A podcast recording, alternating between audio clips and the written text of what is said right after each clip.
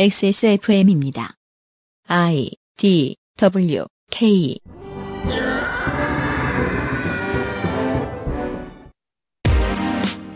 그 아실의 유승균 PD입니다. 오늘은 시사 아카데미입니다. 조성주 소장님 무슨 얘기입니까?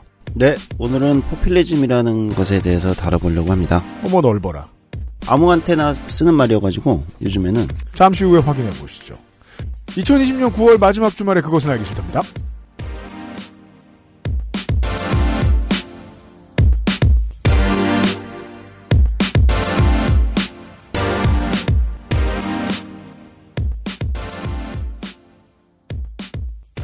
윤세민 에디터입니다. 네, 안녕하십니까. 윤세민입니다. 우리 모두의 프리스타일 시간이죠. 그렇죠. 되는 대로 짓고 있는 시사 아카데미 시간으로 잠시 후에 인사드리겠습니다. 그것은 알기 싫다는 나의 마지막 시도 퍼펙트 25 전화 영어 핸드워시와 올인원 수업도 역시 빅그린 실천하는 사람들을 위한 노트북 한국 레노버 8시간 달이는 프리미엄 한방차 더 쌍화에서 도와주고 있습니다. 8시간 정성껏 달여낸 현대인에 맞춘 프리미엄 한방차 더 쌍화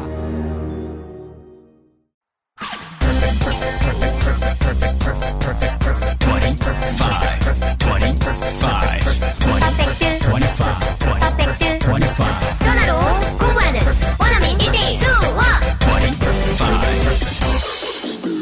Why don't you call Perfect 25? 조성주 소장님 시간의 유일한 원고 광고입니다. 그렇습니다.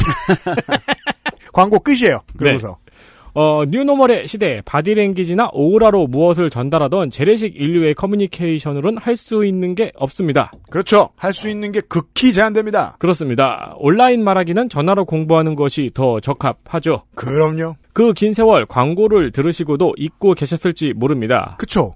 너무 오랫동안 광고를 들으면 내가 그게 필요할 때 생각이 안 나는 경우가 있어요. 맞아요. 네. 그리고 전화 영어가 필요한데 너무 오랫동안 들은 광고는 약간 BGM으로 흘러가기도 하죠. 맞아요. 새로운 형태의 심화 학습이 가능한 개별 학습 관리가 잘 되는 퍼펙트 25에 들러주세요. 네. 요즘 같은 때에 오프라인 학원을 등록하기 꺼려진다면 더욱 적절한 선택입니다. 그렇습니다. 오픽, IELTS 스피킹, 토익 스피킹, 토플 스피킹 등 시험을 대비 중이시라면 퍼펙트 25가 오프라인보다 더 강력한 효과를 제공할 수도 있습니다. 물론 오프라인 1대1 수업도 뭐 하시고 싶으면 하시는 거고 네. 오프라인 강의 나가시는 것도 나가시는 건데 네. 음, 요즘 좀 꺼려지신다면 네. 퍼펙트 25의 선생님들은 저희가 언제나 얘기하죠. 정규직이시라고. 네. 어, 1대1 수업을 해서 한국의 학생들을 맞춤으로 관리해본 경력이 가장 긴 양반들일 겁니다. 입니다. 이 업계에서요. 입니다. 입니다. 퍼펙트25.com으로 가셔서 레벨 테스트나 전화 상담, 온라인 수강 신청 등 원하는 방식으로 공부를 시작해 보세요. 네. 홈페이지도 얼마 전에 새 단장을 하신 다음에 페이스북에 자랑글을 올리셨더라고요. 그렇습니다. 예쁘게 돼 있어요. 그렇습니다. 여러분들의 영어 공부는 어차피 늦었으니 지금도 늦지 않았습니다. 그렇습니다. 세상 절대 화 안 내는 것 같은 시민단체 간사 같은 저 상담하시는 분은 누구냐? 사장님이에요. 어차피 늦었으니 지금도 늦지 않았습니다.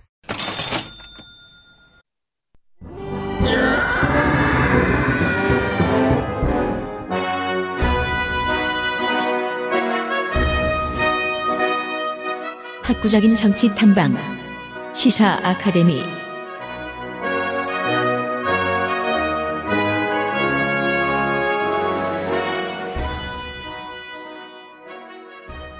포퓰리즘. 네, 프리스타일러 조성주입니다. 네. 네.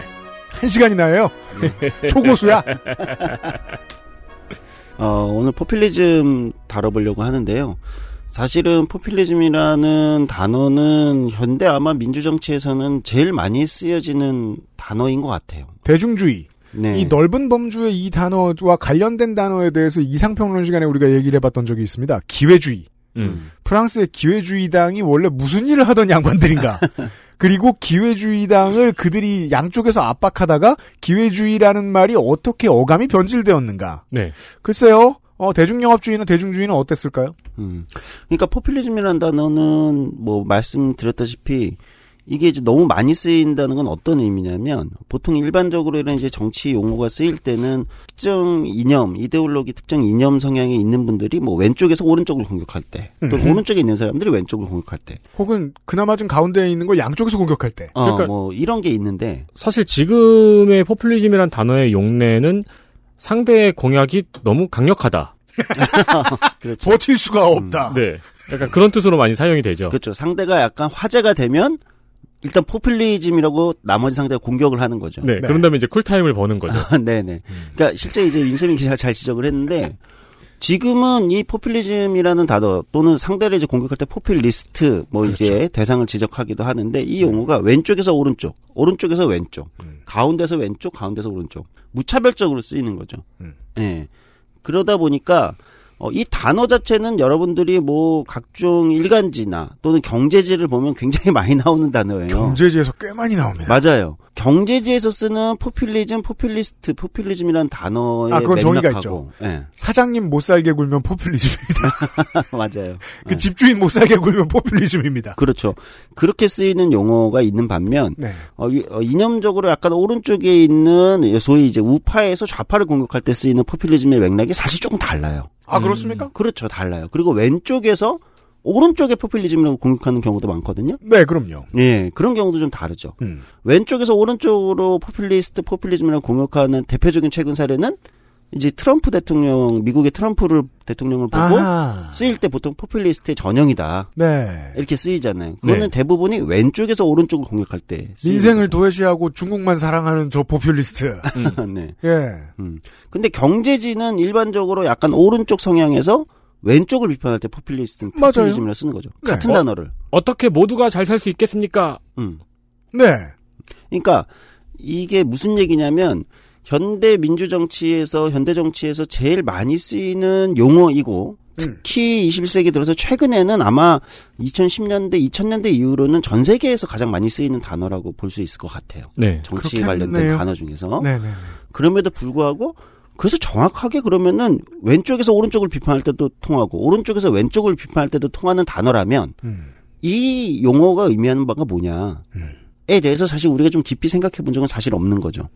그렇죠. 맞아요. 너무 흔해서. 음. 네. 한국에서는 어떻게 쓰이냐면은 경제지가 이제 예를 들면 문재인 정부에 예를 들면 이제 재난 어 뭘까요? 재난지원금을 준다. 어, 전 국민에게 준다. 이러면 이제 경제지에서 포퓰리즘이다. 라고 쓰겠죠. 재밌어요. 네. 그 한참 심각할 때는 가구당 4에서 120만 원 돌아갈 때는 사실 아무 말도 못 하고 찬성해야 됐단 말이에요. 네. 기껏해야 이제 그 가구별 지급 정도로, 그러니까 저 선별 지급 정도만 잠깐 얘기하다가 꼬리를 바로 내렸어요. 그거 처음에 깨갱했었어요. 그러다가 아니구나 싶어서 근데 좀 살만하다 싶으니까 2에서 8만 원 가지고 지금 포퓰리즘이라고 하다가 제가 아무리 봐도 이 결과를 놓고 보니까 실제로는 선별 지급을 하게 됐죠. 네. 이 정도를 전선에 놓고 여당과 청와대는 이거 주고 다른 거 받아야지 정도 음. 생각했던 것 같아요. 그러자 이제 그 전까지 포퓰리스트라고 하다가 경제지들이 그것 세금 낸 나는 그것도 못 받는다 이런 식으로 표제를 바꿨어요 오늘부터. 어, 그렇더라고요. 35살이라 못 받아요. 라는 기사 제목이 있더라고요. 음. 아니 그 전까지 받고 싶냐고 표제 썼잖아. 아, 받고 싶었구만. 여튼간에. 그 또는 지금 한국 정치에서 좀 이해하기 쉽게 얘기하면 그러면 이제 같은 상대적인 상대적으로 이제 진보파 쪽이라고 얘기되는 민주 진보파 영역 내에서는 어 같은 영역에 있는 이재명 경기도지사를 보고 어 포퓰리스트다. 이건 뭐 라고 비판하는 경향성 이- 이런 이야기도 많이 들어보셨을 거예요. 오늘은 좀 마음 편하게 얘기해 보죠. 네. 네. 그러면 주로 그렇게 얘기해요. 이렇게 쓸 때 포퓰리스트, 포퓰리즘의 맥락은 뭘까? 음. 같은 맥락일까? 예를 들면 경제지들이 문재인 정부의 재난지원금을 포퓰리즘이라고 음, 얘기하는 것. 거하고 그리고 범 여권의 이제 현재 당권 음. 지지자들이 이재명 도지사를 가지고 포퓰리즘이라고 말하는 것 음. 같을까? 양쪽에서 펄쩍 뛸 거예요. 그렇죠. 이게 이제 한국 정치를 보면 가만히 이제 침착하게 여러분이 지금 이 상황을 보시면 조금 이제 맥락을 잡으실 수 있는 게 일단 아? 이 얘기만 들으면 가만히 침착하지 못하는 분들이 좀 많이 계신데 아, 그렇습니까? 근데 이제- 침착하세요. 현실의 사례는 사례일 뿐이고 아, 제가 좀 실수를 했나요? 아니에요, 아니에요. 중요한 지적이에요. 좀 가만히 침착해 보세요, 좀. 네, 오늘은 개념을 이야기하는 날이니까 네, 네. 맞습니다. 제가 오늘 말씀드리는 건 어떤 누가 포퓰리스트다라고 우리가 감별하자 이런 말씀을 드리는 게 아니라 이 용어가 현대 정치에서 어떻게 사용되고 있고 어떤 맥락에서 위치하고 있는 용어인가를 좀 우리가 살펴볼 필요가 있겠다. 네. 이런 말씀을 드립니다. 그러니까 이렇게 얘기할 수 있을 것 같아요. 그러니까 자기가 어떤 정치 세력이나 정치인이 스스로를 포퓰리스트라고 얘기하는 경우는 없어요. 그럼요. 네. 어, 왜냐하면 이거는 보통은 상대를 공격하는 일종의 전투 용어입니다. 나, 나쁜 말이니까. 예. 그러니까 상대를 공격하는 용어로 쓰이는 거- 용어기 때문에 네. 이건 무슨 얘기냐?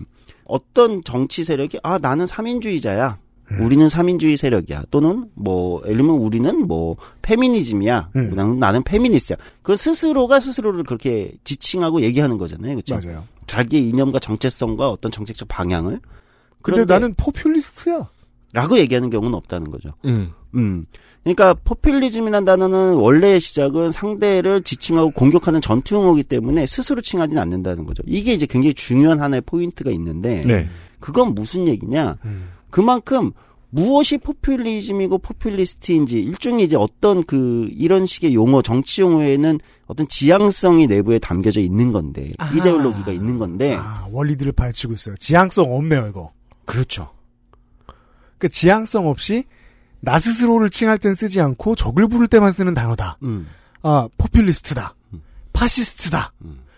후, 후레 자식이다. 협잡군이다. 지향점이 없잖아. 그 아니, 중에 그 방금 이제 유엔 씨가 얘기한 지금 협착군이다 뭐 이렇게 쭉 얘기 단어 중에 대부분 지향성이 없죠. 그 욕이니까 그냥 네. 사실. 근데 그 중에 파시스트, 파시즘은 조금 맥락이 달라. 파시즘은 나름의 그 아, 네, 무엇이 그렇죠. 파시즘이다라는 안에 정리된 학술적인 아, 네, 또는 그렇죠. 정치 용어가 있어. 근데 20세기에 제가 마음에 안, 21세기에 마음에 안 드는 게 음. 양쪽에서 서로를 그렇게 부르거든요. 그렇죠. 사실 파시즘, 파시스트 용어도 엄밀한 의미의 그거의 정치적 어떤 그 규정이나 내부의 이데올로기적인 어떤 그 어떤 뭐랄까 기초 이런 거와는 별개로 욕으로 쓰인 지는 오래됐어요. 맞아요. 사실은. 그러니까 네. 서로를 향해서 너는 뭐 메카시스트다 이렇게 얘기하진 않아요. 그렇죠. 그렇죠. 그렇지만 메카시는 스스로 안녕하세요 메카시입니다. 저기 하긴 하거든. 스스로를 칭하는 자도 있어. 이게 무슨 비유야? 죄송합니다. 자 오늘 오늘따라 사기꾼이 협잡군 같네요. 예.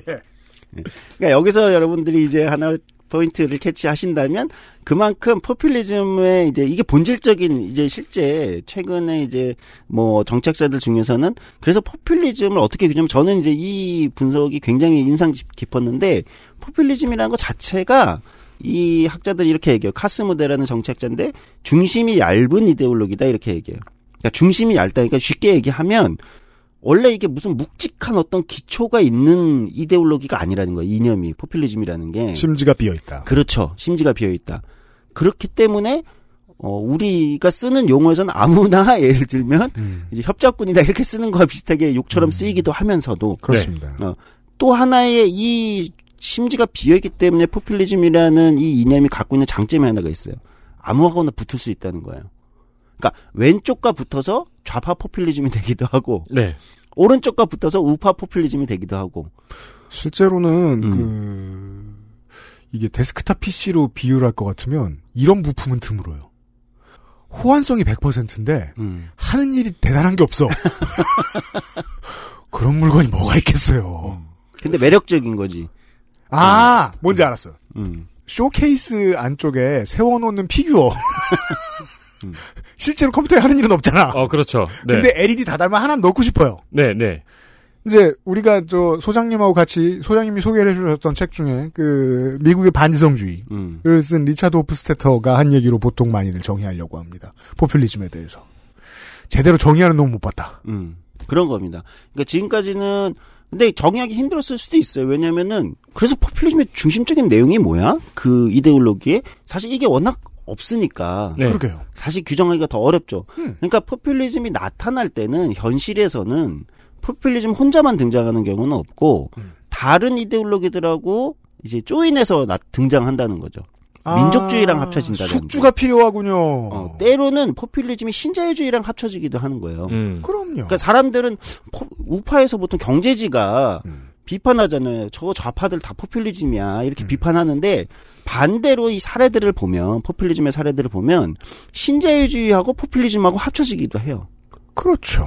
이제 대표적인 이제 사례를 보면 90년대 중반 이후에 이제 중남미에서 원래 포퓰리즘이라는 용어가 포퓰리스트 포퓰리즘이라는 용어가 굉장히 강력하게 전 세계적으로 등장했던 거는 중남미에 이제 우리가 잘 아는 이제 패론주의자들 뭐 이렇게 얘기하던 아르헨티나 이때를 얘기하면서 포퓰리즘이다. 음. 그때 보통 포퓰리즘을 얘기할 때는 이런 정도 용어로 쓰였던 것 같아요. 그러니까 어떤 그 카리스마적인 지도자가 개인이 나와서 하층 하층 민중들에게 굉장히 경제적으로 감당할 수 없는 음. 국가 경제가 감당할 수 없을 정도의 수준의 돈을 뿌려댄다. 그렇죠.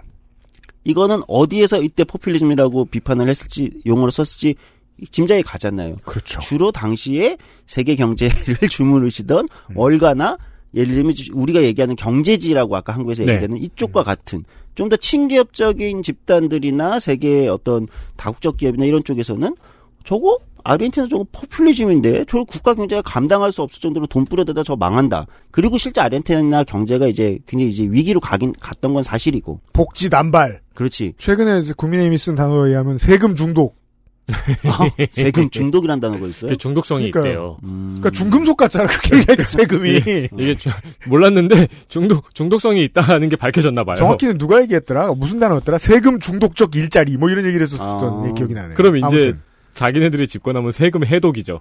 그렇죠. 그러니까 페론 페로니스모를 보는 이제 월가의 시각이 그러했다. 그렇죠. 네. 당시에 이제 그래서 포퓰리즘이라는 건 주로 경제 영역에서 무차별적인 어떤 현금 남발이라든지 복지 남발을 비판하는 약간의 신자유주의자들의 용어였죠. 이것도 이제 레고처럼 붙죠. 현금 살포형 포퓰리즘. 음. 음, 그러네요. 그런데 또 흥미로운 건, 어, 이, 어떤 게 흥미로우냐면 이제 정치 쪽에서 포퓰리즘이 쓰일 때는 어떤 이제 경제 정책을 남발하는 것보다는 예를 들면 대중을 직접 민주주의 비슷한 형태로 강력하게 동원하는 이런, 네. 이런 형태. 그러니까 기존의 대중동원. 기존의 정당이나 대표나 대의제 체제를 우회해서 직접적으로 굉장히 카리스마적인 지도자가 지도자. 근데 사실 많은 사람들이 포퓰리즘 하면 카리스마적 지도자를 생각하는데 꼭 그런 건 아니라는 거예요. 네. 음. 근데 어쨌든 현실에서 그렇게 나타나는 경우가 많은데 의회고 뭐고 언론이고 뭐고 그렇죠. 국민들이 이걸 바란다. 뭐 아까 뭐 이재명 도지사 얘기도 했습니다마는 지금 실권 그러니까 집권을 하고 있는 사람들 중에서 가장 좋은 현대의 사례는 에르도안입니다. 그렇죠. 가장 유명한 에르도안의 문장이잖아요. 우리가 터키 국민이다. 음, 이게 굉장히 중요한 문장입니다. 그 뒷질문이 제일 그지 같아요. 너희는 누구냐? 음.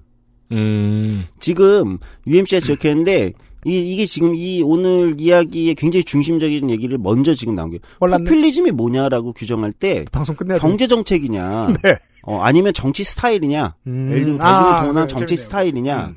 아니면 이게 그럼 정치 스타일이나 경제 정책이면 이건 이데올로기는 아니잖아요, 그렇죠? 네. 그럼 아니면 무슨 다른 어떤 내용이 있는 이데올로기냐? 음. 사실 이게 불분명했던 거예요. 왜냐면 각자 다른 모습을 하고 나타나니까 때로는 신자유주의자들이 포퓰리즘적 정, 포퓰리즘을 동원하기도 하고 음. 사실은 2000년대 중반부터 2000년대부터는 중남미에서 차베스라든지 모랄레스라든지 이런 사람들이 음. 굉장히 민족주의적인 그쵸 반미 민족주의적인 어떤 이런 거를 볼리비아나 이런 데 이제 인종 아 인종이래 그게 다르잖아요 네. 원주민과 뭐 이런 것들 네네. 뭐 이런 걸 동원하면서 가져온다든지 예를 들면 차베스는 약간 반미 민주 이런 거 반미주의랑 결합해서 포퓰리즘을 동원 하- 포퓰리즘적으로 동원했다. 네. 좌파 성향의 어떤 중남미 지도자들에서 포퓰리즘이 등장하기도 하고 음. 민족주의. 어 예를 들면 후지모리죠. 칠레 칠레 대통령. 칠레 후지모리 이런 이제 대표적인 포퓰리스트라고 지목 받았었는데 후지모리는 그 다음에 아주 강력한 신자유주의자가 된단 말이죠. 네. 어 신자유주의 정책을 완전 밀어붙이는 거죠. 그럼 칠레 민족은 아니거든요. 어 그러면 네. 포퓰리즘이라는 거는 우파가 쓰는 거냐 좌파가 쓰는 거냐? 그러면 정치 스타일이냐? 네. 어, 정치 스타일이냐? 그렇게 정치 스타일이냐 이렇게만 보- 보더라도 그것도 각자 다 차이가 있는 거죠. 그러다 보니까 아 이게 포퓰리즘을 어떻게 규정해야 되는가 이렇게 고민을 했는데 이제 최근에 이제 많은 사람들이 규정하는 건 아까 이제 UMC가 지적한 포퓰리즘의 형태는 아까 중심이 이렇게 내부가 심지가 비어 있기 때문에 여러 다른 이데올로기하고 왼쪽으로도 붙었다가 오른쪽으로도 붙었다가 아니면 민족주의하고도 붙었다가 붙어서 나오긴 하는데 공통점이 있다는 거예요. 나올 때. 뭡니까? 그가 가장 핵심적인 공통점은 아까 UMC가 얘기한 거. 우리가 터키 국민이다. 우리가 터키다. 음. 이런 형태로 나온다는 거예요. 심지 없는 구호로 사람들을 하나로 모으게 한다. 음. 근데 여기서 모을 수 있는 건 뭐냐면 사람들한테 정체성을 부여해 줘야 되는데 정치라는 건 호명하는 맞아요. 거잖아요. 어떻게 호명하느냐? 파워레인저 같은 거죠. 음. 서로를 호명할 때 제일 그 화면이 밝고 네. 음악이 커요. 신나가지고 그런 거 몰라요? 이뭐 호명- 핑크 이런 거요? 어, 그렇지. 그, 아. 그니까, 독수리 공주도 그렇고, 어, 가장 아이들이 손에 땀을 쥐고 볼 때는 싸울 때가 아니에요. 변신할 때죠. 자기를 호명할 때예요. 이 중요해. 그러니까 포퓰리즘은 이렇게 규정합니다. 최근에는 어, 포퓰리즘의 가장 큰 어떤 특징은 어, 이렇게 세계를 해석하는 이데올로기라는 거예요. 어떻게 세계는 어, 순수한 민중과 부패하고 또는 기득권을 가진 타락하고 부패한 기득권 세력으로 적대적으로 양분되어 있다. 음. 음. 그러니까 이 구도, 이 구도를 짜는 것, 이 적대적 구도로 이분법. 세상을 해석하는 것. 네. 그러니까 세상의 모든 문제와 음. 세상을 이렇게 이걸로 해석하는 거. 순수한 민중과 부패한 기득권.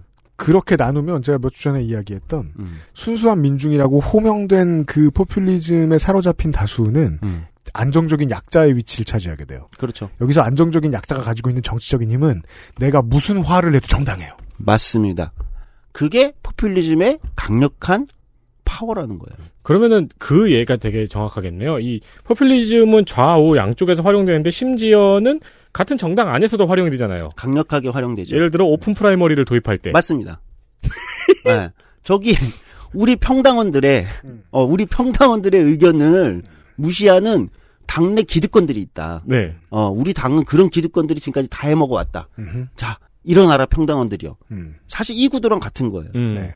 내가 터키다, 우리가 터키다. 이게 진짜 포퓰리스트들이 굉장히 많이 쓰는 문장이거든요. 음. 차베스나 우고 차베 지금 이제 고인이 됐지만 네. 우고 차베스나 모랄레스나 뭐 예를 들면은 그 좌파 포퓰리즘 쪽 좌파 성향 포퓰리즘만이 아니라 대부분에서 그런 게 굉장히 등장하는데 음.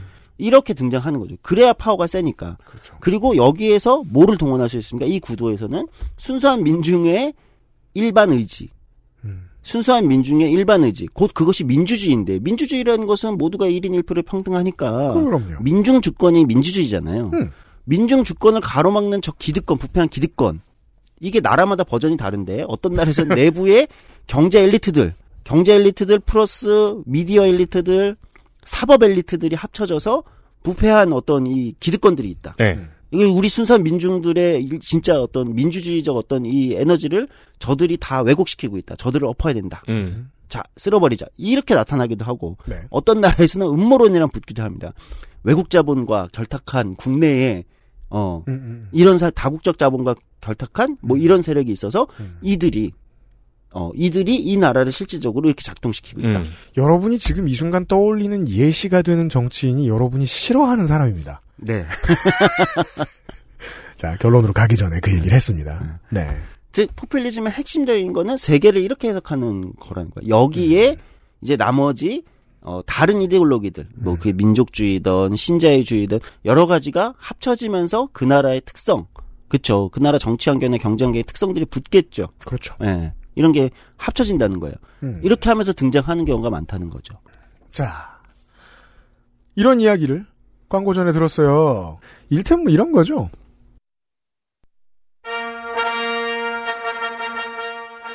아주 중요한 향신료. 네. 그 음식을 만드는 과정 내내 껴들지 않아요. 막판에 들어가서 이미지를 다 만들어요. 후추요. 고수, 허브 소금. 근데 결정적이잖아요. 그렇죠. 왜냐하면 정치에 깊이 관여하지 않는 층은 결국 요리라고 비유를 왜 하냐면 플레이팅으로 선택하거든요. 향으로 선택하고 음, 음. 그게 본질이 아닌지 중요하지 않아요. 그렇죠. 왜냐하면 제 주변에도 저도 가끔 그런 적이 있고 모든 음식에 후추를 뿌려 먹는 친구가 있어요. 네. 기분이 좋거든요. 요즘 맥주에도 뿌려 먹어요. 예. 아 그래요? 음. 왜? 이- 유행입니다. 아, 나한텐 그 향이 본질 중 하나거든요. 참고로 맥주에는 더치커피가 어울립니다. 우리 어릴 때는 87년 항쟁만 봐서 사람들이 나와서 집회하고 하는 건 다 숭고한 건 줄 알았다. 근데 2010년대 나와서 넘어서 태극기 어르신들 보니까 그냥 집회를 하는 건 즐거운 일이구나 음. 라는 중립적인 가치를 깨달아버린 거예요. 근데 그 어르신들은 어떻겠어요? 처음으로 그런 걸 해봤잖아요. 음. 얼마나 신납니까? 내가 박근혜다. 진짜 그런 것 같고. 그렇죠. 이런 게 아예 나쁠까? 그러면 스포츠는 국가대항전을 왜 하나? 저는 언제나 반대로 생각해요. 스포츠는 고전적으로 했던 목숨 걸고 하는 그 어떤 것들을 대리로 체험해 보는 거예요. 음, 그렇죠. 재밌으니까. 음. 그걸 해도 돼요. 거기까지는 애양심도 괜찮고 애국심도 괜찮고 민족주의도 괜찮아요. 네. 경기장을 빠져나오면 안 그랬으면 좋겠어요. 여튼 음. 이런 얘기를 하고 있습니다. XSFM입니다.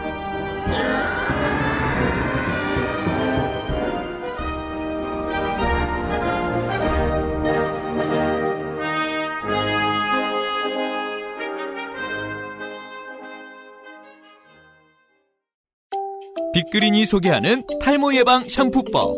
샴푸로 거품을 내주고요. 흐르 는 물에 온도는 차갑게 해서 여러 번 헹궈주세요. 탁탁 두들겨서 모발의 물기를 제거하고 말릴 땐 꼭 찬바람을 이용하세요. 제일 중요한 건 아시죠? 빅그린 헤어로스 샴푸를 사용하는 거죠. Big Green 신비의 구스베리에서 해답을 찾다. 빅그린 hair loss 샴푸. 글로벌 판매량 넘버원 노트북 브랜드 레노버에서 gaming 노트북을 제작한다면 프로게이머를 위해 최적화된 Legion Y 시리즈를 액세스몰에서 확인하세요. Lenovo for those who do.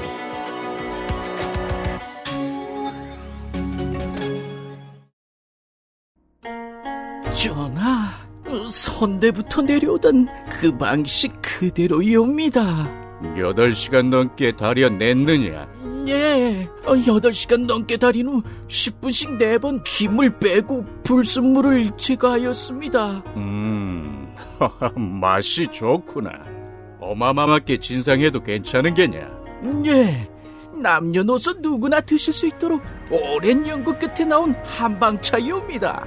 좋구나. 이 한방차를 더 쌍화라 명하노라. 현대인에 맞춘 프리미엄 한방차. 더 쌍화.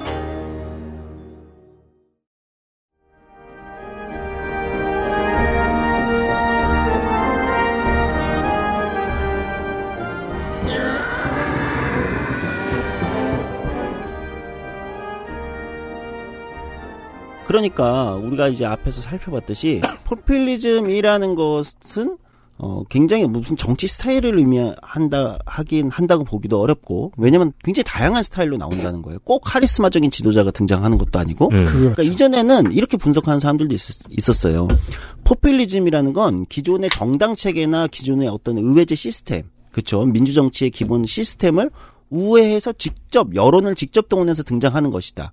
이렇게 설명하기도 했었어요. 네. 근데 이제 그렇게만 보기에는 어려운 형태들이 또 등장하는 거죠. 음, 정당으로 등장하기도 하고. 예를 들면은 지금은 이제 뭐 트럼프 등장 이후에 이제 공화당에서 힘을 많이 잃었지만 티파티가 등장할 때 미국에서 아 이거 포퓰리즘이다. 네. 어 왜냐면 티파티의 주장들이라는 게 아까 이제 세금 중독 이런 얘기 비슷하게 했지만 거의 그런 건 비슷한 거잖아요. 맞아요. 음. 그런 얘기를 하면서 거의 뭐 어마어마하게 미, 밑에서부터 올라올 때 티파티에서도 기- 어떤 주장들이 셌냐면 티파티 핵심 활동 나중에 티파티가 분열하는데 미국에서도 네, 그렇죠. 어떤 거냐면은 공화당 우리가 공화당 내에 들어갈 거냐 아니냐 음. 순수하게 예를 들면 공화당 내에 들어오면 공화당의 기존 기득권들이 저들 나쁜 놈들이다. 네. 어 똑같이 똑같다. 저들도 금융자본의 똑같은 그거다. 이런 시각이 되게 티파티 운동이 강했기 때문에 여기서 또 분열하기도 하는 거잖아요. 맞아요. 어 포퓰리즘을 나쁘게 활용을 해서 대성했는지 아닌지 확인해보는 좋은 방법 중에 하나예요. 얼마나 분열을 빠르게 심하게 하는가. 근데 그건 뭐, 나, 넌 왜고. 아무튼, 티파티를 얘기할 것 같으면 철학 없이 메시지만 만드는 공장이라고 평가를 받았단 말이에요. 네. 그러면 또 반대로 당시에 미국의 오른쪽에서는 왼쪽에서 일어났던 어떤 강력한 대중운동이었던 월스트리트 점거 운동이 있었는데 이거를 포퓰리즘이라고 비판했거든요. 그렇죠. 왜? 1대 99니까. 어, 1대 99의 사회를 업자 이거니까. 네. 어떻게 1대 99냐, 이 사회가. 이렇게 비판하기도 했던 거거든요. 20대 80이다. 음. 음. 물론 오른쪽에서 20대 80이라고 주장하지는 않았겠죠. 아, 네, 그렇죠. 우리가 1이 아니다. 네. 이렇게 얘기했겠지만. 꼭 우리가 일이 아니다. 음. 네. 어, 이런 것처럼 포퓰리즘의 형태가 굉장히 다양하게 나오기 때문에 이게 다 반드시 하나의 정치 스타일만 볼 수는 없다. 음. 그러니까 트럼프가 등장할 때 그럼 뭐라고 할 거냐? 트럼프가 티파티까지 짓누르면서 등장했는데 음. 완전히 정당 내 비주류에서 등장하면서 여론을 직접 동원하잖아요, 그렇죠? 그렇죠. 특히 장점은 이제 미- 주류 미디어를 굉장히 강력하게 공격하면서 어 이게 뭐 어떻게 얘기해야 될지 모르지만 트위터로 그냥 해버리는 정치를 한다든지. 그렇죠. 그러니까 트럼프의 정치 스타일을 포퓰리즘적이라고 얘기할 거냐. 음. 어, 그러니까 이제 이런 식으로 스타일로만 볼 수는 없다.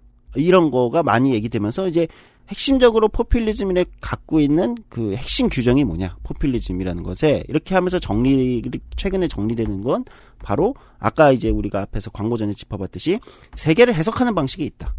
세계를 해석하는 방식. 음. 이쪽에 순수한 민중과 저쪽에 부패한 기득권이 있다. 자, 근데 여기서 중요한 거는 이거는 왼쪽에 있던 우리가 순수한 민중을 강조한다고 늘 어, 좌파가 아니잖아요. 그럼요. 우파가 강조할 수도 있는 거잖아요. 네. 그렇죠. 저기 좌파 기득권들이 세계 우리나라를 장악하고 있다라는 주장도 똑같은 거 아닙니까? 국내에서 많이 봅니다. 예, 굉장히 많이 쓰이는 용어죠. 386이요? 네. 그들이 장악하고 있다. 네. 어, 386 좌파 기득권이 장악하고 있다. 이렇게 규정을 할 수도 있는 거죠. 그러니까 사실- 수능 잘 본 우리의 공정하게 받을 수 있는 기회를 빼앗아가고 있다. 저들이. 맞습니다. 그렇게 이용되기도 하는 거예요. 사실 공정담론이랑 또 붙기도 하는 거예요. 음. 음, 왜냐면 원래 우리 사회는 저런 기득권들이 다 그렇게 자기들 연줄로 다 하고 있어.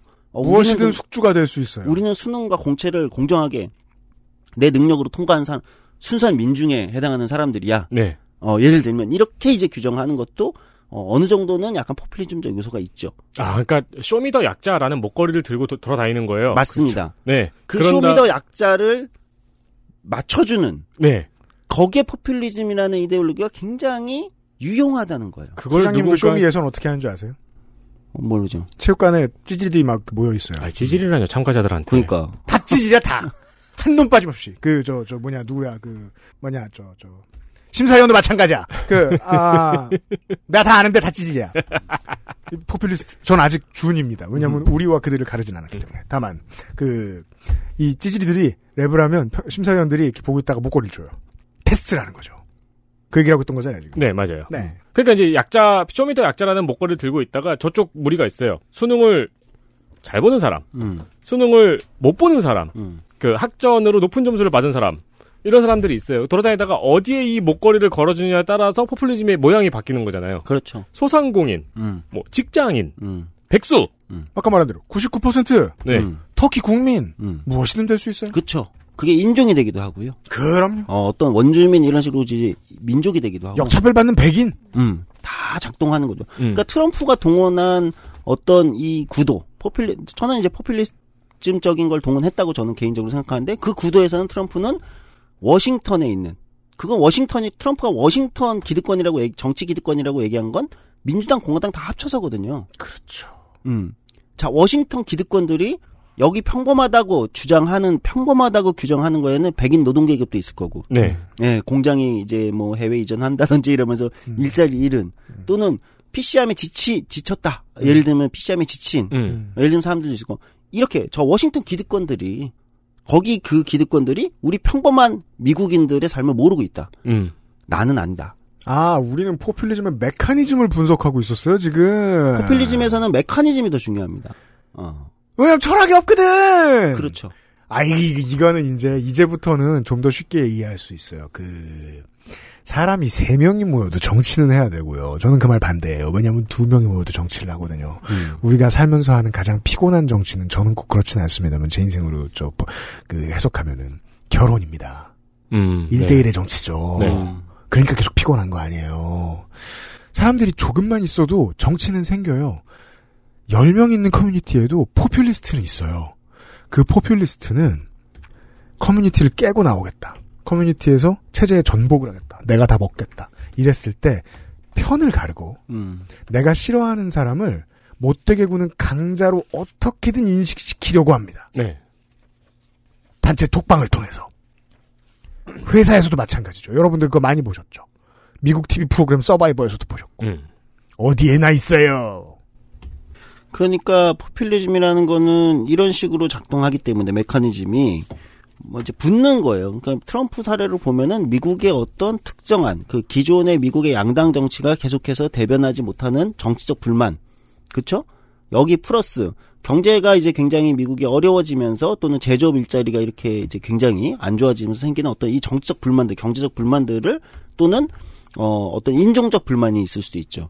이것들을 자 워싱턴의 평범한 미국인의 삶을 모르는 저 워싱턴의 라떼 좌파들과 예를 들면 음. 어, 월가와 붙어먹는 공화당들이 네. 어, 공화당 우- 우파들 기득권들이 평범한 미국인들의 미국을 망쳤다. 네. 자 나는 당신들과 같은 사람이다. 사실 황당하지. 트럼프는 어마어마한 부자의 금수저인데 그렇죠.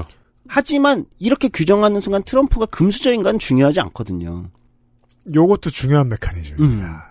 우리를 우리로 규정하는 그 스피커가 실제로 그 우리와 같은가 음. 보면 이상하게 무슨 법칙이 있는지 모르겠지만 아닌 경우가 더 많더라. 훨씬 많아요. 아닌 경우가. 근데 그런 기억을 공유하고 있을 수는 있겠네요. great America를 기억하고 있는 그렇죠. 우리. 그러니까 이제 다시 아메리카를 위대하게 이러면서 어, 똑같이 뭐 그 정크푸드 먹고 네. 어, 예를 들면 이런 거 이제 해주는 거죠. 음. 음. 그는 이제 계속해서 신호를 주는 거잖아요. 음. 나는 저기 부패한 기득권이 아닌 당신들과 함께 있는 사람이다. 네. 아, 라는 걸 이제 계속 그런 식의 이제 스타일적으로 정치 스타일로 이제 그걸 주는 건데 그거는 이제 작은 기술이죠. 네. 그러니까 그렇게 보면 이렇게 작동하기도 하는 거고.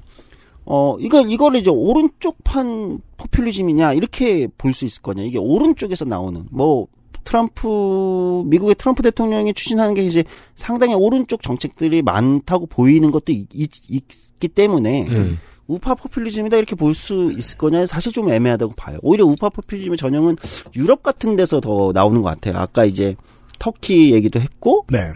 유럽에서 이제 예를 들면 어, 여러분 잘 아시죠? 프랑스의 이제 르펜 같은 경우 뭐 이, 런 경우들이라든지 극우 포퓰리즘의 정수.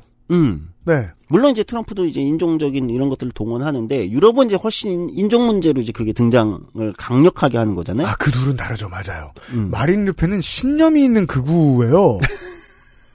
트럼프는 신념이 없잖아요. 네. 어허. 그러니까 거기서도 유럽에서도 포퓰리즘이 우파 그러니까 극우 포퓰리즘이 등장할 때 어떻게 하냐면 어 저 기득권 정치인들은 그러니까 보통 제 3당 세력으로 등장하잖아요. 네. 거기서 저 기득권 정치 세력은 모른다. 이 이민자들 문제 뭐 이런 문제들로 우리 평범한 민중들이 얼마나 고통받고 있는지 음.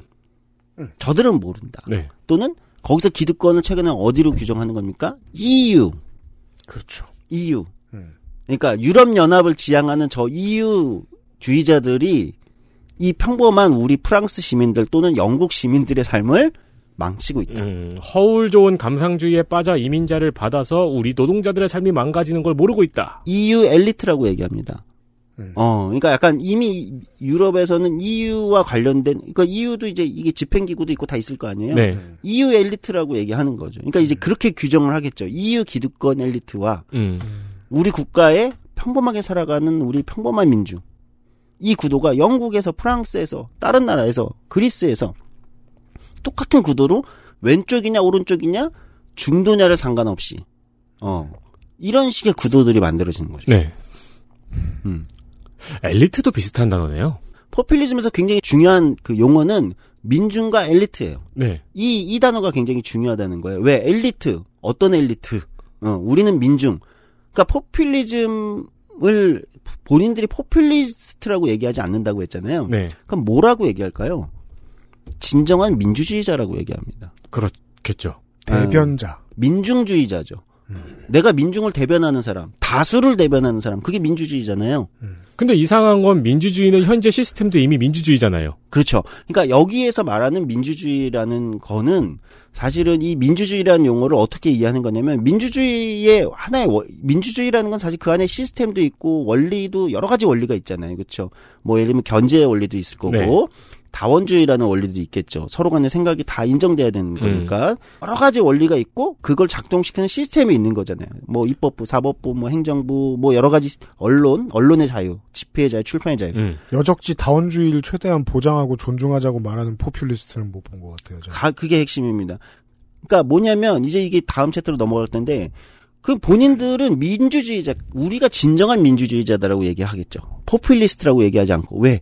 나는 평범한 다수 시민들의 의지를 대변하는 사람이니까 나는 민주주의자고 진정한 민주주의자고 저들은 기득권 엘리트주의자다. 이렇게 음. 구도를 만드는 거죠. 이렇게 작동하는 게 포퓰리즘이라는 거예요. 기본적으로. 그 여기서는 민주주의 안에 하나의 원리만 가져온 거예요. 뭐 여러 원리가 안에 있고 시스템인데 그 중에 뭐 민중 주권, 주권은 민중에게 있다잖아요. 민주주의의 되게 중요한 원리 중 하나이긴 한데 근데 그것만 놓고 따지면 음, 민중만 홀리면 돼. 그렇게 되기도 하는 거죠. 민중은 내가 정의하는 거죠. 어 아까 얘기했듯이 명찰을 이제 정의를 어떻게 할 거냐. 네. 음.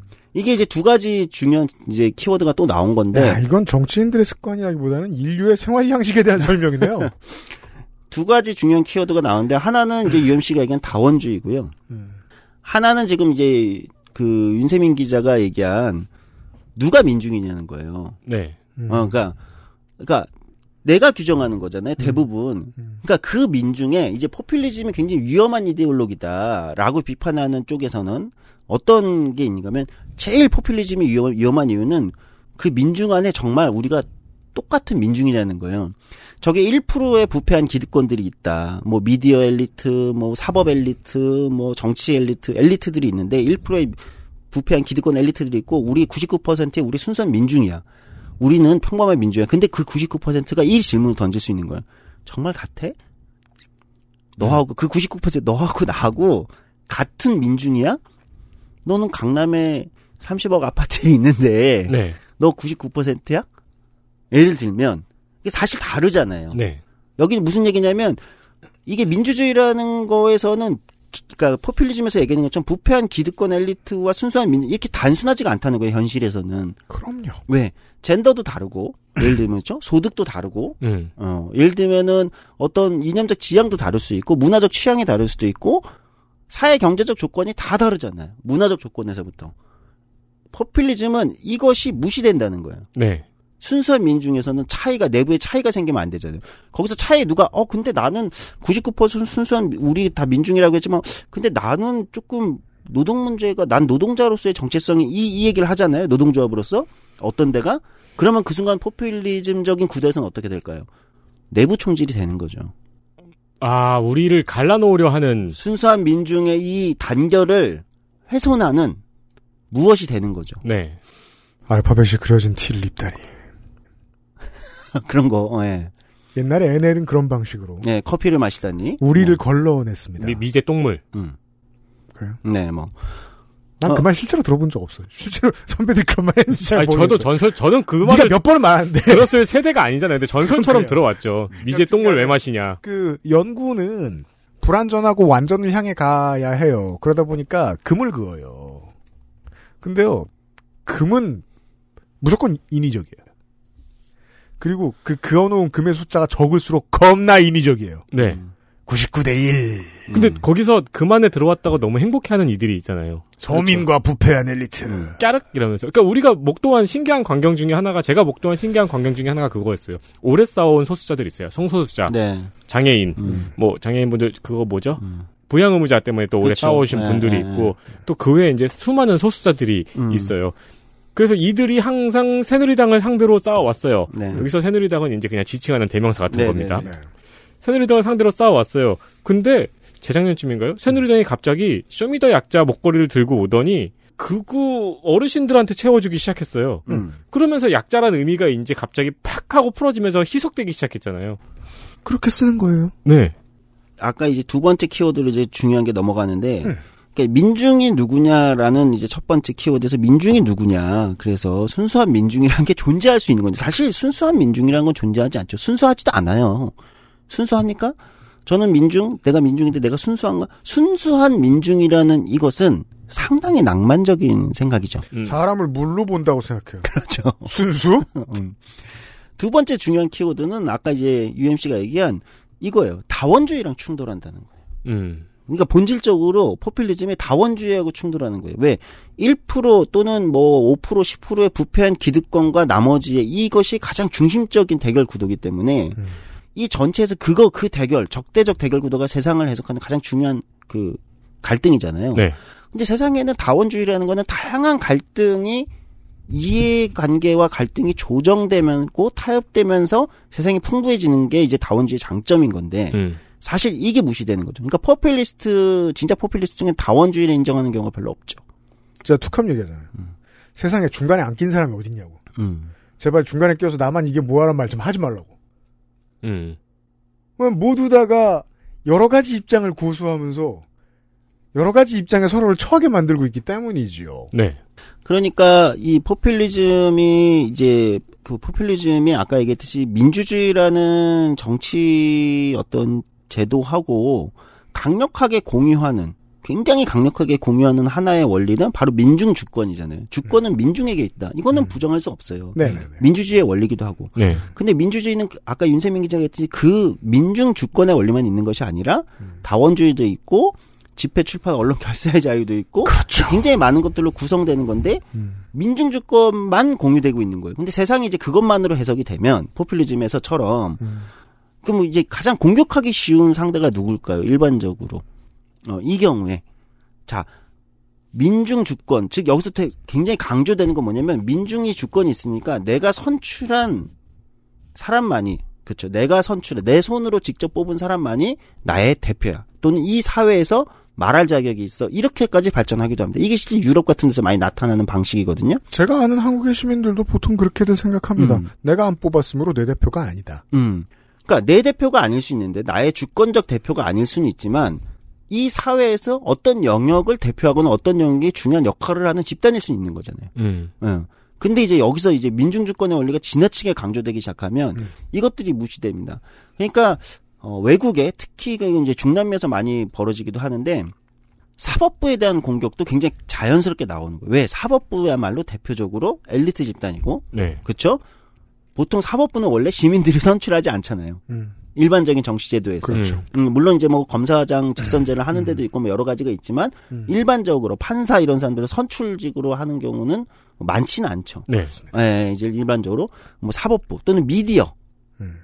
그러니까 legacy 미디어라고 하는 이런 경우들이 공격의 대상이 되는 경우가 많죠. 왜 그럴까? 두 가지 이유를 할 수 있어요. 그건 사법부나 legacy 미디어나 또는 여러 가지 언론이 마찬가지고 사실 지금 정당도 마찬가지인데 정당도 사실 그런 존재로 비춰질 수 있죠. 쟤들 내가 뽑은 게 아닌데 저 정당 관료들 그렇잖아요. 네. 원래 이렇게 되는데 이게 이제 왜 공격 대상이 되냐? 이유는 사실은 이게 단순히 시민들이 아 그냥 포퓰리즘에 헷가닥해서 이렇게만 되는 건 아니에요. 포퓰리즘이란 건 그럴 때 그냥 나오진 않아요. 정치적 불만이 있는 거예요. 내가 대표되지 않는다. 내 목소리와 내가 또는 나 우리의 어떤 정의가 제대로 대표되지 않는다는 불만이 커질 때, 음. 그렇죠. 그게 강력할 때, 그거는 근거가 있는 불만이잖아요. 이제 시작 포인트가 분명치 않은 흑마술이 아니기 때문에 포퓰리즘이라는 게 그렇죠. 무슨 토양은 필요하죠. 네. 그러니까 공급이 되는 이유가 있다는 거예요. 수요가 있으니까. 수요가 있는 거예요. 그 수요는 기존 기존 민주 정치가 경직되거나 기존 정당, 언론, 사법부, 예를 들면 기존의 민주주의 시스템이 굉장히 경직돼서 다수 시민들의 정치적 불만이나 경제적 불만을 해소해주지 않기 때문에 트럼프가 괜히 나오는 게 아니지 않습니까? 네. 그렇죠? 네. 예, 뭐, 뭐 미국의 제조업이 막 엄청 잘 나가고 있고 막 이러면 트럼프가 뭐 오하이오에서 승리를 거뒀겠어요? 아니, 아닐 거란 말이에요. 왜? 그 전까지 거기서 오바마가 이겼으니까. 그렇죠. 음. 포퓰리즘이 나오게 되는 거는 수요. 그러니까 사람들은 지- 아까 이제 얘기했듯이 포퓰리즘 하면 포퓰리스트 그 카리스마적 지도자 또는 정- 어떤 특정 정치 스타일이나 레토릭을 구사하는 리더에게 많이 집중을 하잖아요. 음. 그한 사람이 만악의 근원이 된 것처럼 음. 그래서 막 갑자기 굉장한 카리스마와 어떤 무엇으로 저- 정치 전략으로 사람들이 휘어잡은 것처럼 얘기하잖아요. 뭔가 지구과학이나 농사 저 뭐냐 농업처럼 말씀하시고 계신 거 아니에요? 이런 포퓰리즘 포퓰리스트 정치인이 크는 열매가 나오는 데에는 다 그럴 만한 전후 상황이 있다. 그렇죠. 토양이 있는 거예요. 네. 예. 그 토양이 강한 나라들이 있겠죠. 예. 여러 가지 이유로 잡히는 거예요. 미국도 네. 그랬던 거고, 사실 한국도 그런 지점이 상당 부분 있을 수 있고, 유럽은 그게 이제, 근데 그 소재는 다를 수 있겠죠. 미국이든 유럽이든 음. 못 살겠다 극우 했을 때는 못 살아야 음. 예 극우도 찾아보고 그렇죠. 음.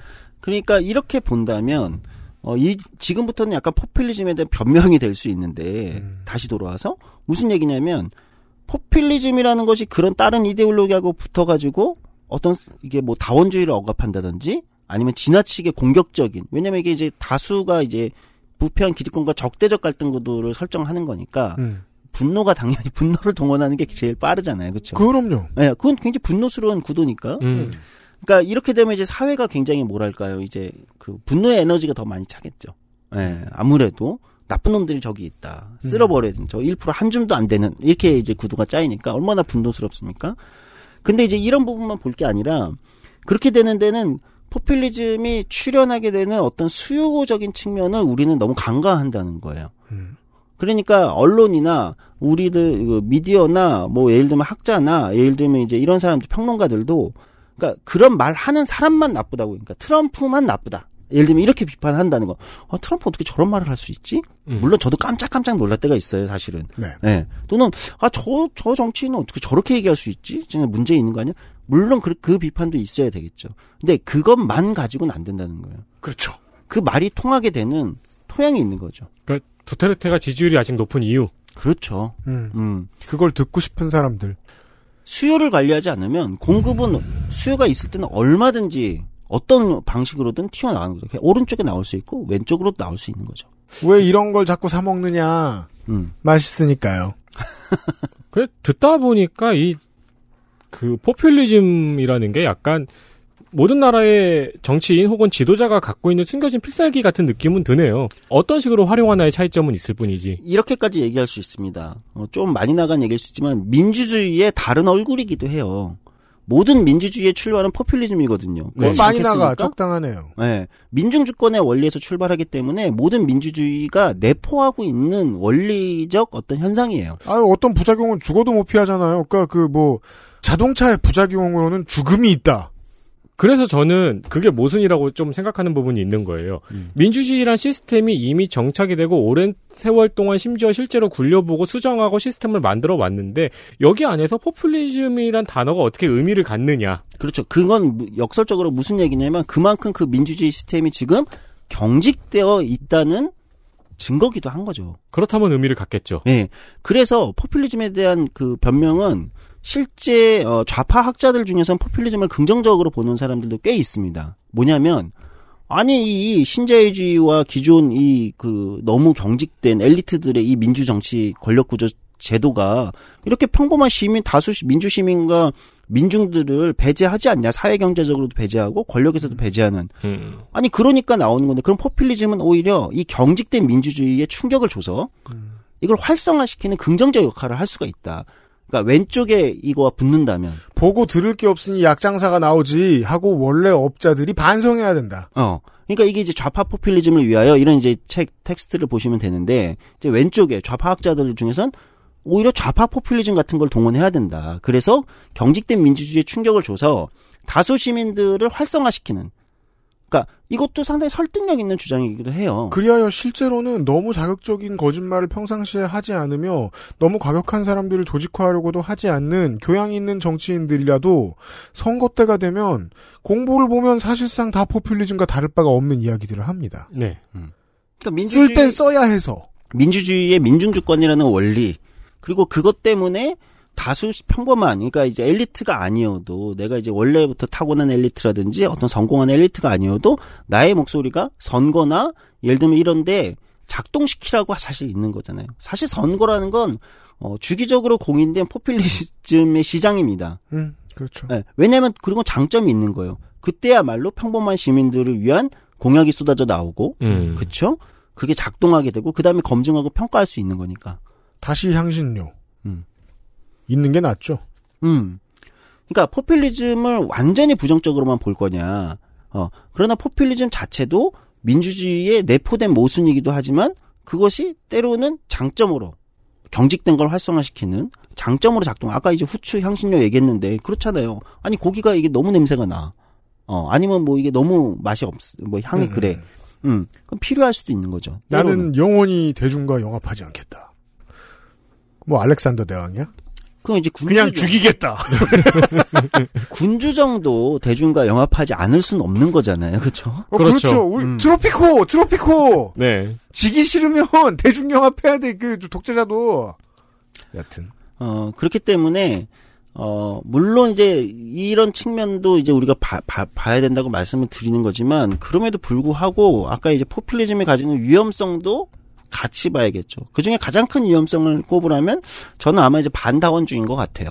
음. 아까 이제 UMC가 얘기했지. 왜냐면 반다원주의가 왜 위험한 거냐면, 이제 현대 사회로 올수록 우리들이 개인이, 개인이나 집단들이 갖고 있는 정체성이라는 거는 훨씬 더 복잡다단한 거죠. 네. 음, 사실 훨씬 복잡다단하기 때문에 이것들을 너무 단순한 구도 안에 집어넣게 되면 집어넣게 되면 사실 그거는 그 내부에서 새로운 억압 구조로 등장하는 경우가 많다는 거예요. 음. 그러니까 포퓰리스트들이 집권했을 때 이렇게 봐봐요. 포퓰리스트는 민중주의자, 민중주권을 주장하기 때문에 어, 실제 이런 얘기들이 많았다는 거예요. 그래서 집 포퓰리즘은 지속될 수가 없어. 집권하는 순간 엘리트가 되니까 네. 권력 엘리트가 되는 거잖아요. 그렇기 때문에 포퓰리즘은 지속될 수 있는 게 아니야. 그러니까 중요한 주제가 아니야. 이렇게 주장했던 사람들도 있어요. 네. 근데 그렇지 않은 거예요. 집권해도 이 구도는 똑같아요. 자, 보자고요. 그러니까 실제 이제 중남미나 유럽의 포퓰리스트 중에 집권하는 경우가 있잖아요. 중남미 같은 경우 집권한다면 어떻게 되냐? 아니 그럼 이제 권력 엘리트가 됐잖아. 그 사람들이. 근데 그렇게 얘기하지 않죠. 우리는 실제로는 집권했지만 집권한 게 아닙니다. 이 사회는 외국 자본과 결탁한 음. 석유 자본 엘리트들과 외국 자본들과 일부 엘리트들이 사실상 이 사회의 핵심적인 걸 다 쥐고 있습니다. 아르헨티나에서 암살된 야웬데. 네. 어. 아, 그 실제 그리고 실제 그런 사례가 있거든. 네, 이제 헷갈리기 시작했어. 그 사람은 칠레 대통령인가요? 아르헨티나 대통령인가요? 칠레, 칠레. 나도 방금 확 속을 뻔했잖아요. 중남미의 많은 나라들과 터키의 에르도안. 음. 이런 구도가 그 다음에 작동되는 거죠. 예, 그렇기 때문에 집권해도 포퓰리스트가 포퓰리즘 집권해도 작동한다는 거예요. 루- 룰라도 그렇고요. 음, 백인들과 싸워야 했잖아요. 음. 그- 그리고 실제 상당한 근거가 있는 경우가 많은 거예요. 게다가 음. 만약에 이제 포퓰리즘을 그렇게 선호하지 않는다. 내 무기로 잘 쓰고 싶지 않은 정치인들이 이제 내각에 올라갔다. 어, 정부를 차 행정부를 차지했다. 그러면 대신 지지자들이 그 말을 해주거든요. 음. 지지자들이라도 그 말은 합니다. 때론 해야 하고요. 왜냐하면 그렇게라도 그 엉성하고 이상한 금을 그어서 우리를 묶는 일을 캠페인이라고 합니다. 그렇죠. 민주주의에서는. 음. 그리고 그게 정치의 본질이기도 하죠. 음. 음, 근데 그럼 여기서 이제 고민은 그러면 어떤 그러니까 우리를 규정하는 거는 언제든 정치에서 필요한 건데 음. 그게 이제 포퓰리즘적인 기득권과 순수한 민중 아까 있지 기득권 엘리트 부패한 기득권 엘리트와 순수한 민중 이 구도는 너무 단순하다는 거예요. 이 안은 다원주의를 해칠 요소가 너무 많은 거죠. 아, 기자도 좋은 기자 있고 나쁜 기자 음. 있고 정치인도 좋은 정치인 있고 나쁜 정치인 있고 의사도 좋은 의사 투성인데 그러면 이것을 어떤 선으로 다른 걸로 대체시킬 거냐. 포퓰리즘이 얘기하는 기득권 엘리트와 순수한 민중이라는 이 갈등선을 음. 어떤 다른 갈등의 선으로 치환시킬 거냐가 정치에서 정치인들이 또는 어떤 고민해야 되는 사람들이 진짜 치열하게 고민해야 되는 과제라는 거죠. 그래서 당명을 국민의 힘으로 바꿨군요. 사실 국민의 힘, 국민, 어, 이제 한국 정치를 얘기할 건데, 한국 정치는 기본적으로 포퓰리, 포퓰리즘적 수요가 강력한 나라예요, 제가 볼 땐. 아니 그 국민의힘 뒤에 그 그림이 그게 붙어 있더라고요. 권력이 꺼져 있고 국민이 켜져 있더라고요. 음. 아 맞아요. 그러네요. 그 예. 왜냐하면 그 포퓰리즘이지, 포퓰리즘 동원한 거죠. 이게 이제 일본과 큰 차인데 음. 소비 욕구가 크죠. 네. 소비 시장이 큽니다. 그리고 포, 이런 얘기도 있어요. 포퓰리즘이 대통령제하고 조금 더 친화력이 있다라는 얘기들도 있어요. 이건 뭐 증명된 얘기는 아, 아, 네, 닌데 그렇죠. 네. 아, 왜냐하면 이제 최고 권력을 우리가 뽑으니까요. 직접 뽑게 되니까. 네. 또 좋게 말하면 음. 국민의 참여 의도가 워낙 높습니다. 그렇죠. 참여 의도가 높고 뭘 사고 싶어가지고 시장을 늘 들러보는 시민들이 그렇게 많으면 약장수가 나오죠. 음. 심지어 역사적 경험으로서 민주화, 그러니까 시민, 민주 시민들의 시- 민주화 운동으로 직접 선거를 쟁취한 나라잖아요. 네. 그리고 100% 약장수 막 진짜 사기꾼이 너무 많아. 음. 그러면 안 그런 사람이라도 약 조금 팔아야 돼요. 시장은 그렇게 돌아갑니다. 음, 제가 볼 때 한국은 그런 면에서는 기본적으로 포퓰리즘적인 수요가 많은 시장이다. 저도 그렇게 봅니다. 많은 시장이고, 네. 어, 기존의 대의제 정당이 센 나라도 아니고, 한국이. 정당이 뭐, 예를 들면 일본은 사실 자민당 이런 정당이 되게 센 나라들이잖아요. 어떻게 그렇죠. 보면. 물론 이제 한 정당만 너무 세서 문제긴 정당이 한데. 나라죠. 그렇죠. 자민당이 나라죠. 예. 근데 이제 뭐 영국이나 이런 데랑 비해서는 어쨌든 정당이 한국은 좀 약한 편이기 때문에 정당이 약하다는 게 대표적인 증거는 이름을 바- 많이 바꾼다는 거잖아요. 정당이. 응. 네. 그러니까 그렇기 때문에 자연스레 한국은 여러 가지 역사적 경험 이런 걸 통해서 포퓰리즘 수요가 기본적으로는 아마 좀 높은 나라다. 그, 그쵸. 그럴 수밖에 있어요. 없죠. 아까 말씀하신 것처럼 외주를 줬는데 제대로 못해가지고 우리가 한 게 너무 많잖아요. 음. 음. 근데 수요가 많은데 그럼 우리나라 한국이 유럽이나 지금 다른 나라들에서 포퓰리즘적인 어떤 이것이 더 세냐? 더 세냐 현상적으로 세게 나타나는 이거는 또 또 또 모르겠어요. 왜냐하면 최근에 유럽에서 나타나는 포퓰리, 포퓰리즘은 아예 이미 정당을 만들어서 집권을 하기도 하고 그렇잖아요. 겁나 무섭습니다. 어, 굉장하게 성장했기 때문에 아마 그 요소는 아마 미국 그러니까 유럽 같은 데서 이제 이민자 이슈나 난민 이슈나 이런 것들이 이제 굉장히 여러 가지 또는 EU 아까 얘기했듯이 제가 그- 맞아요. 음. 그래서 제가 그, 그 자꾸 그 소비 욕구의 좋은 점과 나쁜 점을 한꺼번에 얘기하게 되는 게 한국은 이 포퓰리즘에 기한을 하고 의제를 만드는 일을 보수 언론 일각이 좀 많이 하고 있어요. 네. 음. 대신에 보수 야당이 그 말을 한다. 그러면 포퓰리즘이라고 국민들이 들고 일어나서 뭐라고 하는 경향도 있죠. 예. 그런 게 있죠. 근데 북유럽이다. 음. 뭐 독일이다, 프랑스다 가면 극우가 사실상 우리나라 보수 언론하고 극우 정당 지금은 거의 사라진 극우 정당이 하는 걸 한꺼번에 다 합니다. 아젠다도 만들고 음. 심각한 얘기 가가지고 막 마이크 대고 막 진짜 지저분한 얘기 많이 하고 음. 사람들 저 지지 받아내고 한꺼번에 다 해요. 한국은 은근히 안 그래요. 또 안 그럴 땐. 그러니까 약간 아까 얘기했듯이 이제 포퓰리즘이라는 것을 활용하는 아까 이게 이게 이제 결국 포퓰리즘이라는 건 일종의 기생충 이데올로기잖아요. 다른 무엇과 붙어야 강력한 거잖아요. 음. 혼자로서는 잘 작동하지 않는 거죠. 다른 무엇과 붙어야 되는 건데 네. 아마 유럽에서는 주로 경제, 그러니까 기업 권력, 음. 경제 권력 이런 쪽이 포퓰리즘을 별로 안 좋아하는 것 같아요. 제가 볼 때는. 음. 음. 그러니까 극우 포퓰리즘 유럽에서 나타나는 형태, 그러니까 난민 이슈라든지 뭐 EU 이슈라든지 이런 걸 이제 들고 나와서 오는 이 이런 형태의 극우 포퓰리즘을 사실 유럽의 경제 권력은 별로 안 좋아하는 거 그럴 거 아니에요, 그렇죠? 네. 그런 것 같아요. 근데 한국은 제가 볼 때는 이게 구도가 다를 수 있어요. 그러니까 이게 아까 중남미가 달랐고 한 아- 아시아가 다르고 이렇듯이 아니면은 국가 권력이 더 세기 때문에 정치 권력을 중심으로 한 포퓰리즘 구도가 더 셀 수도 있고 민족주의랑 결합될 수도 있고 음. 그렇죠. 음, 또는 뭐 외국과의 관계에서 작동하기도 하잖아요. 그렇죠? 왜냐면 그래야 이제 내부 민족이라는 구성원 개념이 되니까. 그렇죠. 예. 이렇게 되기 때문에 제가 볼 때는 이게 이제 같은 맥락으로 꼭 보긴 힘들다. 그러나 제가 볼 때는 그냥 어떤 정치를 소비하는 정치 소비 시장에서의 한국에서는 어쨌든 포퓰리즘적인 구도를 좀 즐기긴 하죠. 한국이. 근데 그게 사회 전체의 진짜 정치 구도에 굉장히 위험할 정도로 영향을 미치고 있냐? 이거는 조금 시간을 두고 판단해 볼 필요는 있겠다. 음. 어, 이 생각은 있습니다. 그 도움은 크게 안 되는데 좀 지들끼리 싸우고 많은 아직까지 우리나라는 난민 이슈라든가 한번 음. 난리가 난적 있었잖아요. 음, 음. 난민 네. 이슈든가 일본 같은 경우는 제트케잖아요. 네. 네. 그렇죠. 제트케 같은 게 비슷하게 등장하는데 그러면은 저는 높은 확률로 그런 유럽이나 일본과 같은 상황이 재현될 수 있는 우리나라의 가장 근미래는 통일이 아닐까. 음, 그럴 가능성이 있고, 저는 오히려 최근에는 약간 한국에서 공정담론이 약간 그런 느낌. 아, 몇 년 내내 그렇게 쓰였어요. 예, 약간, 물론 이제 공정담론 자체가 포퓰리즘이나 이렇게 볼 수는 없지만, 공정의 포퓰리즘을 끼얹었어요. 약간 그 구도가 있잖아요. 공정담론이 나올 때의 어떤 그 구도. 음. 이게 마치 그 기득권과 뭐 근데 그게 굉장히 혼란스럽죠. 공 그럴 때 얘기하는 분들이 이제 의사분들이라든지 예를 들면 이 공기업 이제 강력 그 연봉을 굉장히 많이 받는 공기업 정규직이라든지. 음. 이런 경우가 무언가에 분노하면 집을 막 살 수 있는 사람들. 그렇죠. 자기 외에 저기 기득권들이 있고 우리는 이 평범하게 이 정당한 걸 통과했다 이렇게 얘기하는 경우가 굉장히 좀 아이러니하게 느껴지긴 하거든요. 네. 음, 입시, 시험이라는 게 워낙 강력한 나라여서 그런가? 이런 생각을 다시 해보긴 했어요.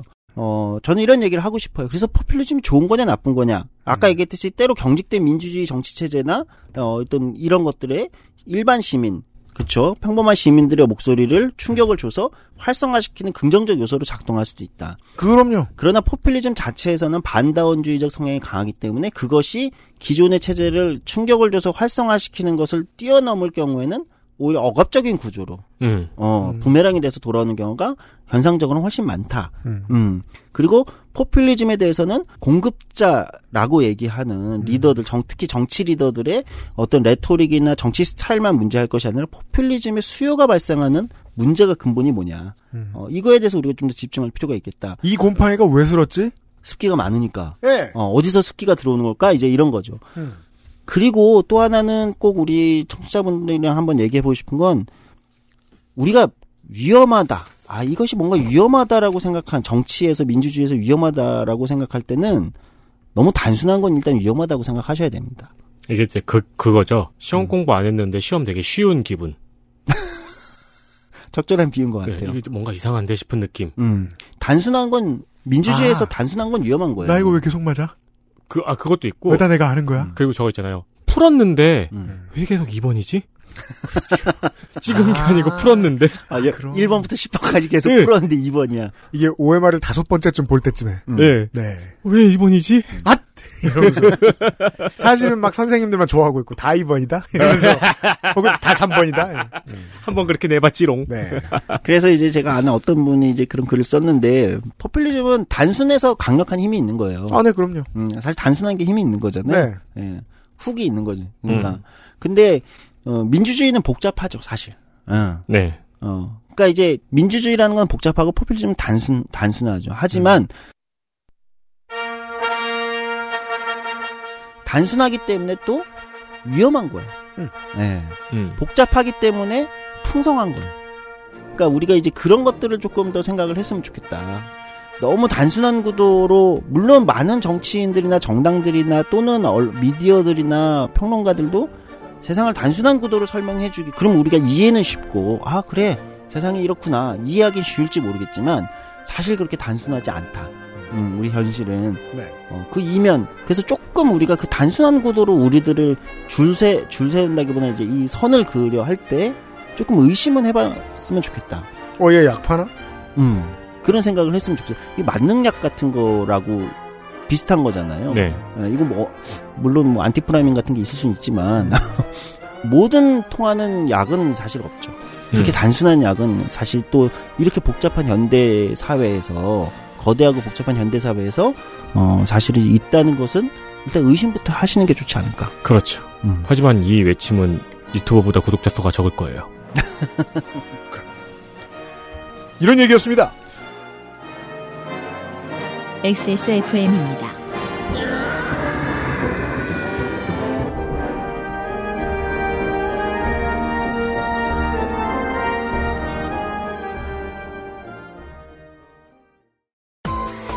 십 10분으로는 부족합니다. 당신의 실력을 충분히 높일 수 있는 최적의 시간. 25분간의 전화 영어. Perfect 25.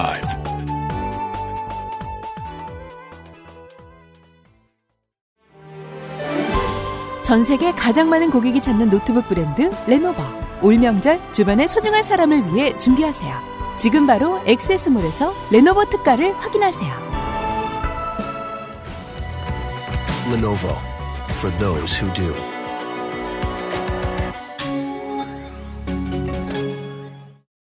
투쓰리에서 hair loss까지 XSFM과 함께한 5년 빅그린이 자연에서 해답을 찾아갑니다. Big Green 건강한 변화의 시작 빅그린 헤어케어 시스템 그러고 보면 그래요. 유튜브에서 가장 많이 쓰이는 썸네일이 그거잖아요. 네. 한 방의 설명. 네. 맞아요. 쉽게 설명. 한 방의 정리. 우리가 이제 그 헬마우스를 통해서 이 지식을 얻었죠. 그 자식들은 보통 모른다 아무것도. 네. 저는 이제 낙관론. 많은 한국인들이 약장수보다 얍삽해요 보통. 그래서 저는 알아본다고 믿습니다. 많이들. 부정적인 방향으로 쓰면 중독성이 있어요. 심각한 포퓰리즘은 학살로 이어집니다. 네. 세상을 한 줄로 딱 긋고 싶은 욕망에 사로잡히면 그런 사람들도 만날 수는 있어요. 댓글창이나 트위터에서. 근데 현명하게 쓰면 포퓰리즘은 진통제나 근육이완제 정도 이상의 일을 하지 않아요. 네. 잠깐 덜 아프고 날 침착하게 되돌려주는 역할 정도만 해요. 음. 그래서 똑같은 사람이 계속 포퓰리즘적인 이야기를 해도 걸러서 듣습니다. 그리고 어디가 뭉쳤을 때 그것을 약간 이완시켜줘가지고 풀어주는 긍정적인 역할도 할 수도 있어요. 네. 상당수의 사람들은 중독 안 된다고 봅니다. 음. 근데 중독되면 목소리가 커져서 그게 좀 문제가 됩니다. 왜냐면, 제가 아까 그, 그 어르신들 집회를 얘기했는데, 집회 나가면 우리로 묶어서 감동을 주는 일들을 합니다. 포퓰리스트는. 음. 그리고 그들은 나중에 힘을 얻으면 우리를 정의할 권력을 신나게 휘두릅니다. 근데 그건 진짜로 오늘 결론이 시원치 않은 이유가 인류의 본능인 것 같아서. 네. 우리가 누군지 정의 내리고, 룰도 내가 정의 내리고, 스트라이크 존도 내가 정하고, 거기 바깥에 나가는 걸 다 볼 처리하는 권력. 갖고 싶으니까. 그래서 민주주의 정치 제도는 그것을 한쪽에 몰지 않게 디자인하는 경우가 많은 거죠. 네. 몰아두지 않는 거죠. 예, 그러니까 막 복잡하게 짜증나게 절차도 많고 권력도 분리돼 있고 막 사실 그런 절차와 그다음에 원리 같은 거 뭐 집회 출판 결사회자에는 절대 거- 기본권의 원리 음. 뭐 오- 사법부를 왜 굳이 독립시켜 놓고 뭐 여러 가지 있잖아요. 그 해놓은 이유는 이게 한 군데 몰려 있을 때 때로 이제 위험할 수 있다. 네. 예, 이것 때문에 그런 거죠. 그러니까 아이러니하게 국정감사 모니터링을 권력으로 휘두르는 시민단체를 어찌하지 못하기도 하잖아요. 그렇죠. 예, 예, 맞아요. 함부로 하면 안 되니까요. 네. 아이러니예요, 아이러니. 그러니까 이게. 정치 세력으로서의 여러 사람이나 한 사람이나 뭐 커뮤니티 하나나 다 마찬가지로 되게 그 넓고 볼 것이 많은 정원 같다는 생각이 들었어요 요즘. 내가 하나 되게 싫은 섹션이 있어. 거기 벗어나서 보면 또 마음에 드는 거 나옵니다. 이제 정치 관련된 문제로 말다툼 하거나 하다가 한두 가지 이슈 때문에 정말 보면 좋을 서로의 중요한 쓸모 있는 측면들을 놓치지 않았으면 좋겠습니다. 유피디님이 되게 방송에서 자주 하신 말씀이잖아요. 뭐예요? 쇼핑할 때 최저가 찾듯이 정치도 보라고. 제가 그렇게 말했어요? 네. 최저가 너무 찾으면 안 돼요. 아까 이제 짭 나옵니다. 그만큼 연구하라는 거죠. 그렇죠. 예, 눈에 불을 켜고 그 정치는 그렇게 쉽게만 보려고 하느냐. 그렇죠. 근데 쉽게 보려고 애쓰는 사람들이 나중에 더 고생합니다. 왠지 아세요? 확증 편향이 생겨가지고 맞아요. 스스로를 괴롭혀가면서 음. 내가 싫어하는 저 사람들 무슨 잘못했지? 이러면서 하루 종일 찾고 있습니다. 네. 본인이 더 괴로워집니다. 네. 이미 거기 시달리는 분들이 꽤 있습니다. 그 저기 저 댓글을 3천 개쯤 달면 이제 현자 타임이 오는 거죠.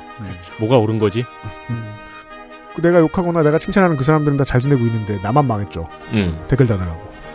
평온하게 보내기 위해서 어, 내가 싫어하는 어떤 것들을 좀 있는 주말 되시길 바라면서. 네. 약쟁이보다 더 야같다고 말씀을 하셔가지고. 네, 약장수. 네, 약장수보다 더 야같다는 말씀을 하셔가지고 얼마 전에 트위터에서 본 타례를 찾아보고 있는데 뭐 안 나오네요. 뭐, 뭐요? 그 저기 스미싱 문자가 온 거예요. 네. 엄마 나 저기 어디서 상품권 좀 사줘라는 문자가 온 거예요. 근데 이 문자를 받은 사람은 자식이 없는 사람인 거죠. 그렇죠. 그래서 이제 그때부터 저걸 시작한 거예요. 으이 그 너는 정말 왜 그렇게 정신이 없니라고 하면서 음. 계속 연기를 시작한 거예요. 상품권을 사줄 것처럼 하면서 그 엄마 지금 편의점 왔는데 뭐 사면 돼라고 하면서 계속 그거 사면 돼. 아 잠깐만 급해서 다시 집에 왔다 이런 식으로. 너는 나갈 때 가스불도 안 켜고 안 끄고 나갔지라고 하면서 어, 엄마 미안해 이렇게 답장 오고 그렇게 몇 시간을 계속 대화를 하는 타례가 있었거든요. 아, 현명한 유권자가 되는데 도움을 드릴 수도 있는 시사 아카데미였습니다. 조성수 소장과 함께 불러가죠. 382회 그것은 알기 싫다 들어주셔서 감사합니다. 다음 주에 가벼운 추석 특집. 사람이 많이 모이지 않는 추석 특집으로 인사를 드리도록 하겠습니다. 윤세민 에디터 오유승근 PD였습니다. 수고 많으셨습니다. 듣느라고 안녕히 계세요. 안녕히 계세요. 감사합니다. XSFM입니다. I D W K